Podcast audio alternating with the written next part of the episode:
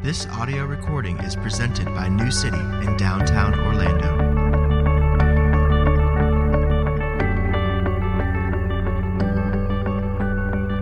Then I saw a new heaven and a new earth. For the first heaven and the first earth had passed away, and the sea was no more. And I saw the holy city, New Jerusalem, coming out down from heaven from God, prepared as a bride adorned for her husband. And I heard a loud voice from the throne saying, Behold, the dwelling place of God is with man, and he will dwell with them, and they will be his people, and God himself will be with them as their God. He will wipe away every tear from their eyes, and death shall be no more. Neither shall there be mourning, nor crying, nor pain any more, for the former things have passed away. And he who was seated on the throne said, Behold, I am making all things new. And he also said, Write this down, for these words are trustworthy and true. And he said to me, It is done. I am the Alpha and the Omega, the beginning and the end. To the thirsty, I'll give from them the spring of water of life without payment. To the one who conquers will have this heritage, and I will be his God, and he will be my son.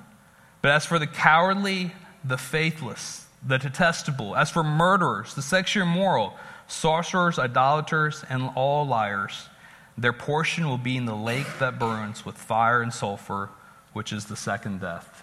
This is God's word.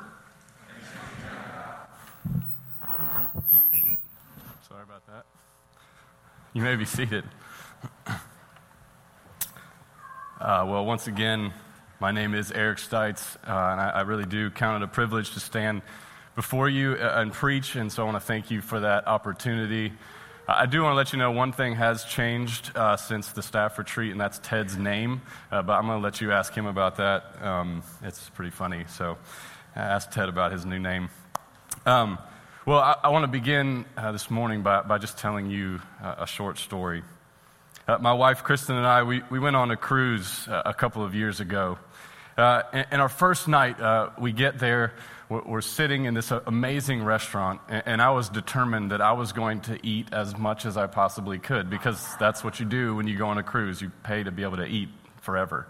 Um, well, the only problem was, uh, as I sat down and I, was in this restaurant with, with windows all around me, unfortunately, it was already dark outside. So what I was hoping would be light streaming in and, and this beautiful, being able to look out over the horizon, I, I couldn't see anything. It was dark. Well, here's the other problem is um, as the boat was churning through the Atlantic Ocean, um, the boat was just waving side to side uh, like this. And um, the third problem you know is coming. I get seasick. Uh, and so as I am uh, sitting there beginning to just feel terrible, um, I, I, stand up, I get up, and I take a loaf of bread with me because apparently eating some bread is what helps you in these times, and I walk outside. So I walk around on this huge deck. The only problem is, is it's still dark. All I can see is darkness. The only thing I might be able to see are the massive waves crashing into the side of the boat and the white caps on top of them, but I can't see anything. You see, when you get seasick like me, the horizon can be your best friend. Uh, because amidst the, the lurching of the boat from side to side, if you can have one constant thing to look at, uh, to focus all of your attention on, to stare at, uh, the chaos that's around you uh, can go away. But I didn't have any of that. The, the sun was down, so it was dark. And in the darkness, I couldn't see the horizon. And without the horizon, I was utterly lost. I needed vision. I needed vision to reorient my life to reorient my mind to that horizon so that I could see what was constant and be able to see where we were going. The purpose of this morning is for, for us to cast vision uh, for what we hope to see God do at New City, Holden Heights. It's to set our eyes upon that horizon, to set our course and to begin to journey towards where we feel God is calling us.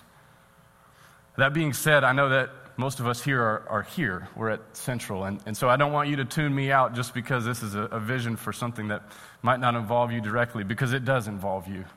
It involves you very deeply. Well, simply put, a vision is beginning with the end in mind. That's vision.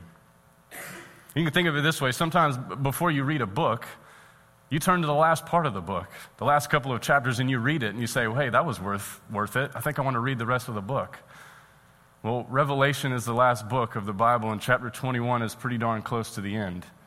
And so when we read this vision that God is giving us, you will see that the vision Revelation 21 gives us is one that's worth believing and giving our entire lives to.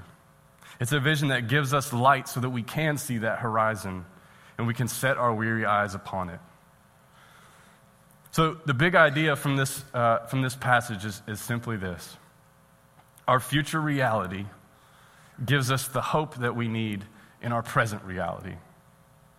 So, in light of that, and, and as we cast vision for Holden Heights, here's the outline for this morning. It's really simple. First, we have the first city, our present reality. Second, the new city, our future reality. And finally, the colliding cities, our present and future hope. So, to begin, we start at the first city, our, our present reality. If you look at our passage, uh, the word first comes up several times. The writer tells us in verse 1, if you look at it, that at some point in the future, the what? The first heaven and the first earth had passed away, and the sea was no more. And then at the end of verse 4, he tells us again that the former things have passed away. Well, the literal translation of that word former would again be first. The first things have passed away. And so that's why this point for this morning is the first city our present reality. Because you see, everybody agrees that the first heaven, the first earth, the first thing, that this is sin and the effects of that sin. So, our, our, present reality is that we live in a place that is characterized by those first things. Now, for, for Holden Heights, I want to break that down for us. Uh, I think there's two categories of sins there's sins done by the community, and there's sins done against or to our community. So, to start first, the, the sins done by the community. Well, if you look at verse 8, it gives us a nice list of them the cowardly, the faithless, the detestable, murderers, the sexually immoral, sorcerers, idolaters, and all liars. This is the obvious stuff, right? You see, in our neighborhood, it's so easy to see that sin because honestly, it's just out there. We don't, we, we don't shy away from it. You see murder and prostitution, drug and alcohol abuse, violence, crimes, and so on. You, you can just see it coming out from everywhere. Uh, you feel the heaviness of that sin when you drive in. Why is that? Because you can see it. I can see the crime tape that's up. I can see the prostitute, and I can drive by the strip club on OBT. I can see the drug addict and the alcoholic sacrificing at the altar of another empty bottle or that empty syringe. I can see the palm reader and the psychic preying on people. I can see the hardness of young men and women trying to maintain a certain image of themselves. Now, listen, I don't want to make light of those things, but they're easy to identify. Even in our own neighborhood, we know we have those problems. We don't need you to tell us. We know they're there. But what I also want us to see, and I want to spend some time here, is that there is also sin that's been done against our community. And what am I talking about? Well, again, you can look and turn your attention to verse 8, because as of right now, we haven't even talked about the, the cowardly, the, face, the faithless, or the liars yet. Everyone again agrees that these are people who say they are one thing, they identify themselves one way, uh, but they do something different. Titus 1 would put it like this They profess to know God, but they deny him by their works. Listen, Martin Luther King pointed out this cowardly and faithless living in his letter from a Birmingham jail. Now, if you're not familiar with this letter, um, this was a letter that, that King wrote sitting in a jail cell, and he wrote it to clergy, fellow clergy, brothers in the faith, who were pointing their finger at him saying, What are you doing? What you're doing is unwise and it's not the right time right now. And so, as he heard these um, accusations against him, he writes a, a long letter, and I'm only reading just a few excerpts from it, but, but hear what he has to say. He says this we will have to repent in this generation, not merely for the hateful words and actions of the bad people, uh, but for the appalling silence of the good people.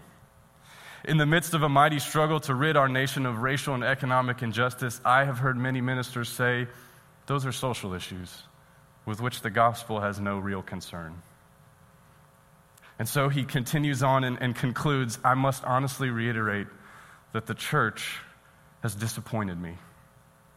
You see, there was a time, he says, when the church was very powerful, in the time when the early Christians rejoiced at being deemed worthy to suffer for what they believed. The Christians pressed on in the conviction that they were a colony of heaven, called to obey God rather than man. Small in number, they were big in commitment. But then he says things are different now. So often, the contemporary church is a weak, ineffectual voice with an uncertain sound. Okay, now I know at this point I may have lost some of you. You might be mad at me. You might have no idea what I'm talking about. But, but in case I've lost you, I want to take one second to show you that this is not just 1960s civil rights kind of thinking, but this is biblical people of God kind of thinking. You see, the more you read the Bible, uh, the more you'll see that these themes of justice and oppression and poverty and suffering are all over the place. You see that God cared deeply for those in society who were cast aside the orphan, the widow, the poor wanderer, those who experienced oppression, because it was often the same group of people. Now, we need to see that part of the first things that characterize a place like Holden Heights are the sins done against the community. Now, again, if you're not with me, I just want to go to the Bible and, and, and let it show us the truth. In Isaiah 10, Isaiah tells us this Woe to those who turn aside the needy from justice and rob the poor of my people of their right, that widows may be their spoil and that they may make the fatherless their prey. Okay, I know you're thinking, but listen, Eric, I, I haven't actually done any of those things directly. I, I, don't have any widow's stuff in my house or in my pocket. I've, I've never made an orphan my, my prey, literally. And I understand that. You're saying, what, what's the deal? Well, listen to what Isaiah also says in the first chapter Cease to do evil, learn to do good, seek justice, correct oppression, bring justice to the fatherless, and plead the widow's cause. Seek justice, correct oppression, bring justice, plead the widow's cause. These are, these are action words. Isaiah is, is telling us that even when you weren't a part of the beginning of the sin, as the people of God, you are called to bring an end to that sin. And so these are all actions that Martin Luther King saw the church not doing. There are so many more passages that we could talk about that we don't have time for. But I want us to see and let, us, let this show us that a place like Holden Heights exists in part because the church has failed. We have failed as the people of God. Isaiah is telling us so. And we have to recognize at some level that injustice and oppression have occurred in the neighborhood of Holden Heights. And they've even occurred on the level of, of racial prejudice. I mean, our neighborhood is built on the other side of Division Avenue. Do I really have to ask what that means? Our, our neighborhood knows what that means. And so, standing by doing nothing is an example of that cowardly and faithless living that Revelation 21 is telling us about. Many of us, including myself in this room, we've sinned by doing nothing. And that's a part of the first things. So, so to summarize this first point, the, the first city, uh, our present reality, the place where we live, has been characterized by these first things the sins done both by our community and the sins done against our community, and the effects of all of that. So that's where we are now. We're on that boat like I was, waves crashing into us, and the darkness is preventing our eyes from seeing that horizon. We need to see that horizon. Well, this moves us to our second point the, the new city, our future reality. The new city, our future reality. What is this place going to be like? That's, what we, that's the question we have to answer. That place that we see on the horizon, is it a place even worth going to? Well, I hope by the end of this short uh, point that you'd, you'd, you'd come to the conclusion that you'd be crazy to not want to end up in this place. And why is that? Well, I think the passage tells us two big things. First, it tells us that God is with us. Listen, the significance of this can't be said enough. This is the promise that the entire Bible has been looking forward to. And here, finally, in the new city, the one that is to come, God is with us. Look at verse 3. And I heard a loud voice from the throne saying, Behold, the dwelling place of God is with man. He will dwell with them, and they will be his people, and God himself will be with them as their God. That's good news right there. And the word that's being translated as dwell is, is literally the word for tabernacle. So you could say the tabernacle of God is with man, he will tabernacle with them. Now, this is the same tabernacle that we've heard from the Old Testament. It's that place where God's special presence would dwell in the midst of his people. But his presence was guarded. He is holy, and his people are not.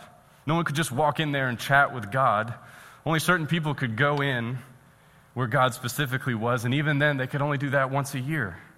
So that the people were always reminded that though God's presence was close, uh, they couldn't just go in and touch him, they couldn't see him directly. Well, not so in the new city, right? God will be with his people. That's what this passage is telling us. Look at how many times the word among appears just in this verse three times. And that word has to do with location. He's among his people. His presence will be real and tangible. You see, before, the people only had a shadow of his presence.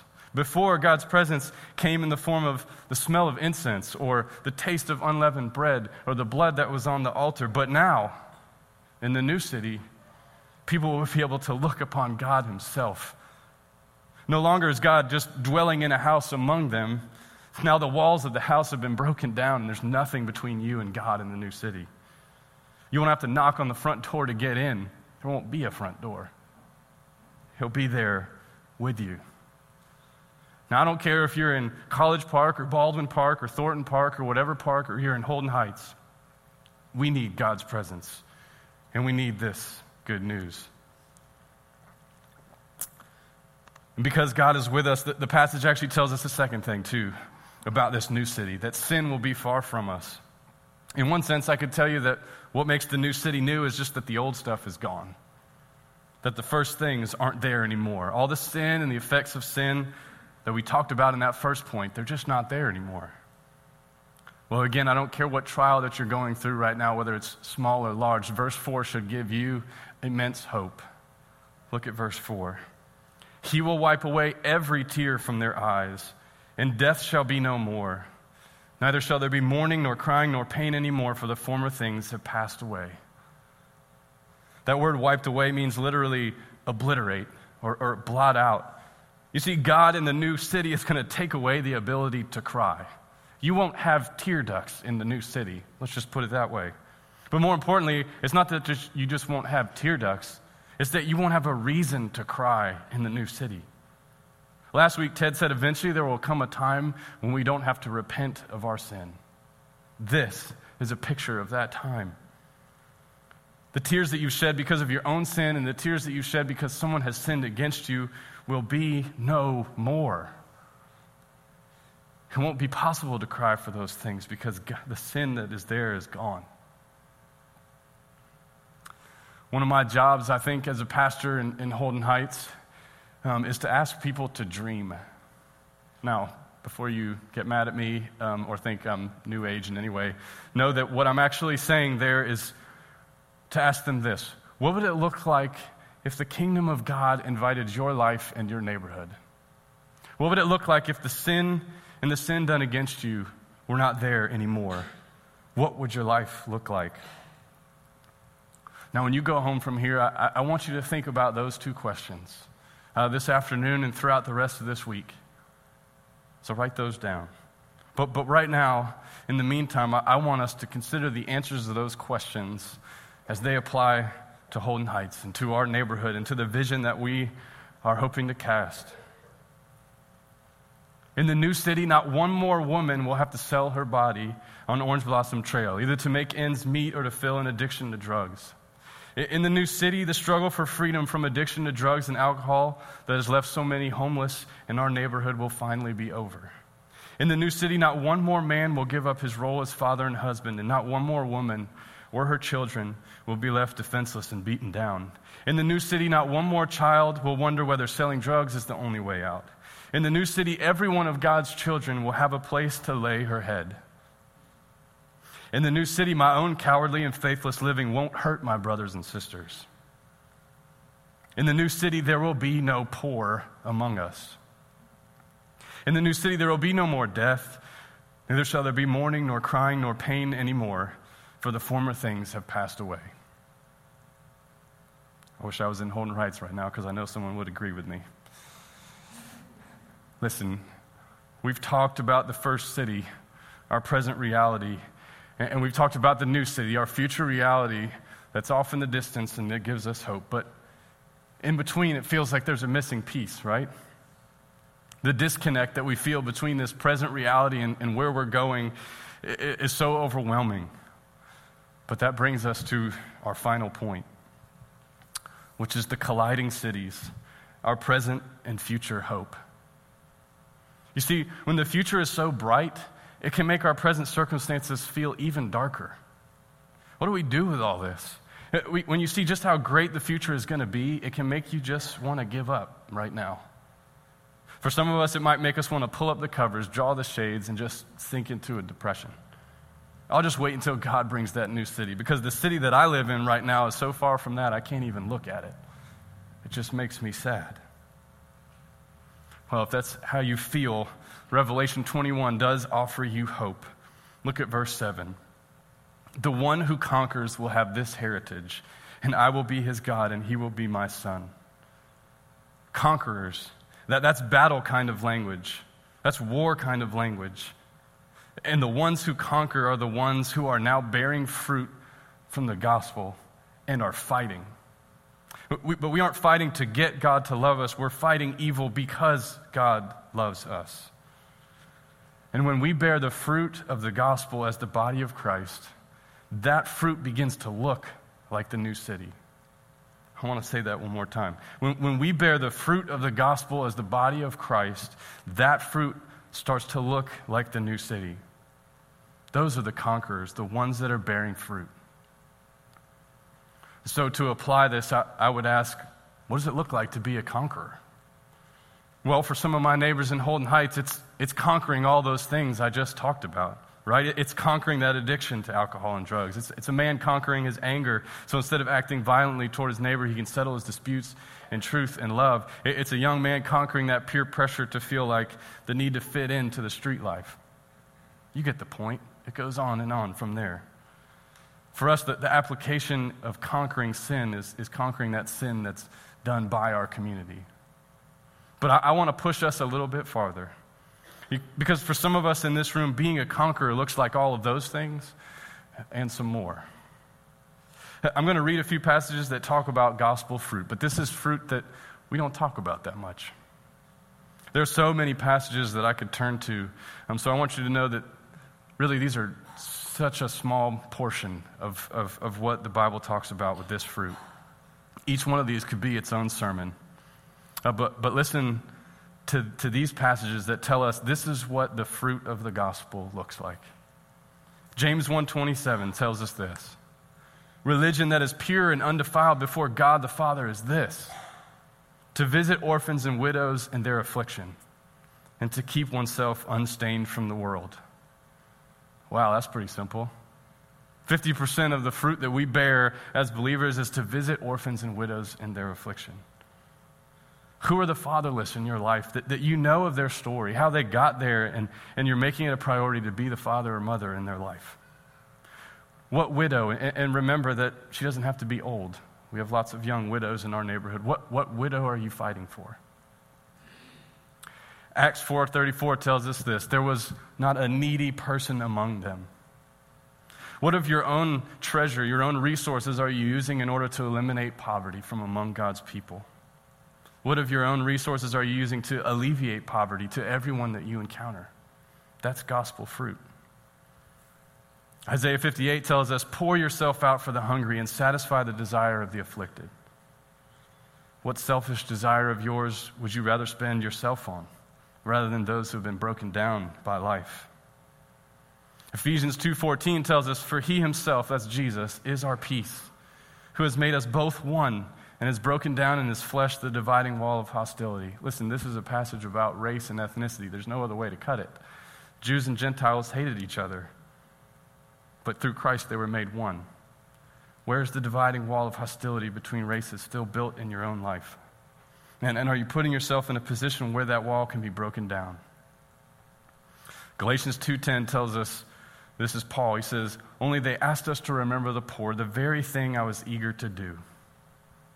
Do you have so much going on in your life that you don't even know that the poor exist?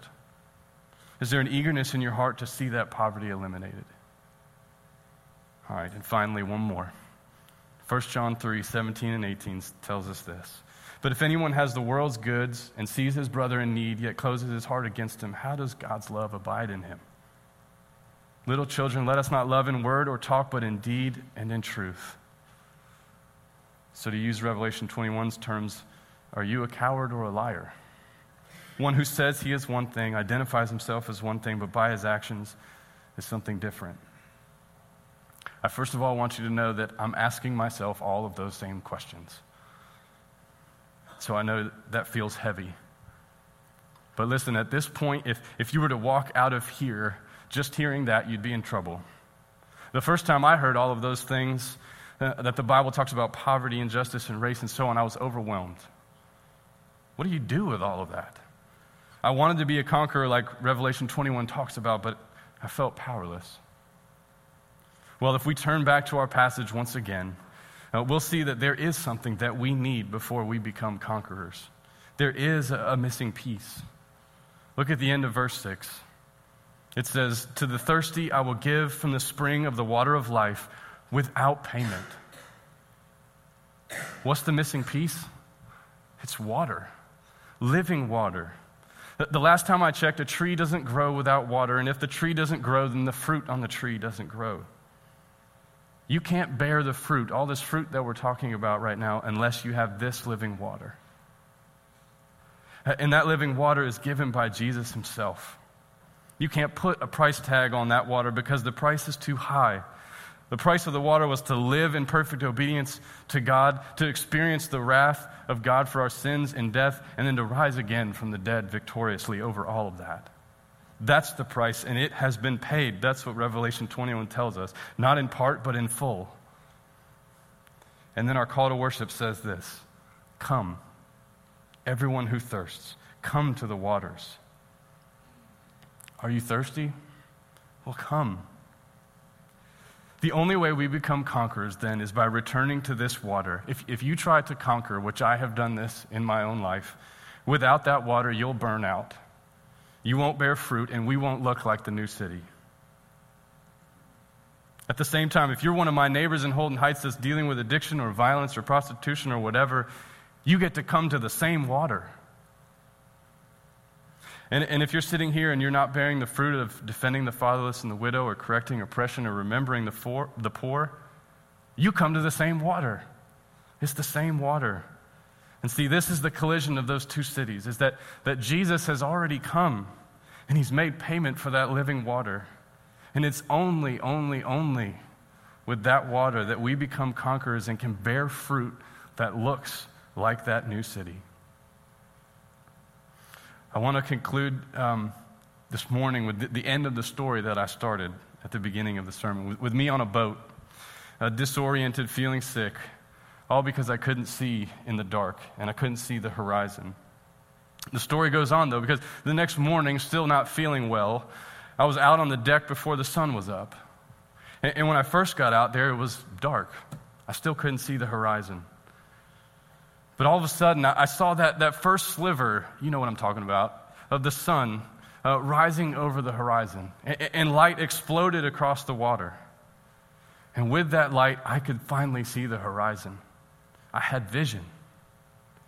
Well, Jesus coming and making payment for that living water is that breaking of the dawn by the sun's light. We know for certain that He will make all things new in the new city that, that is our future reality.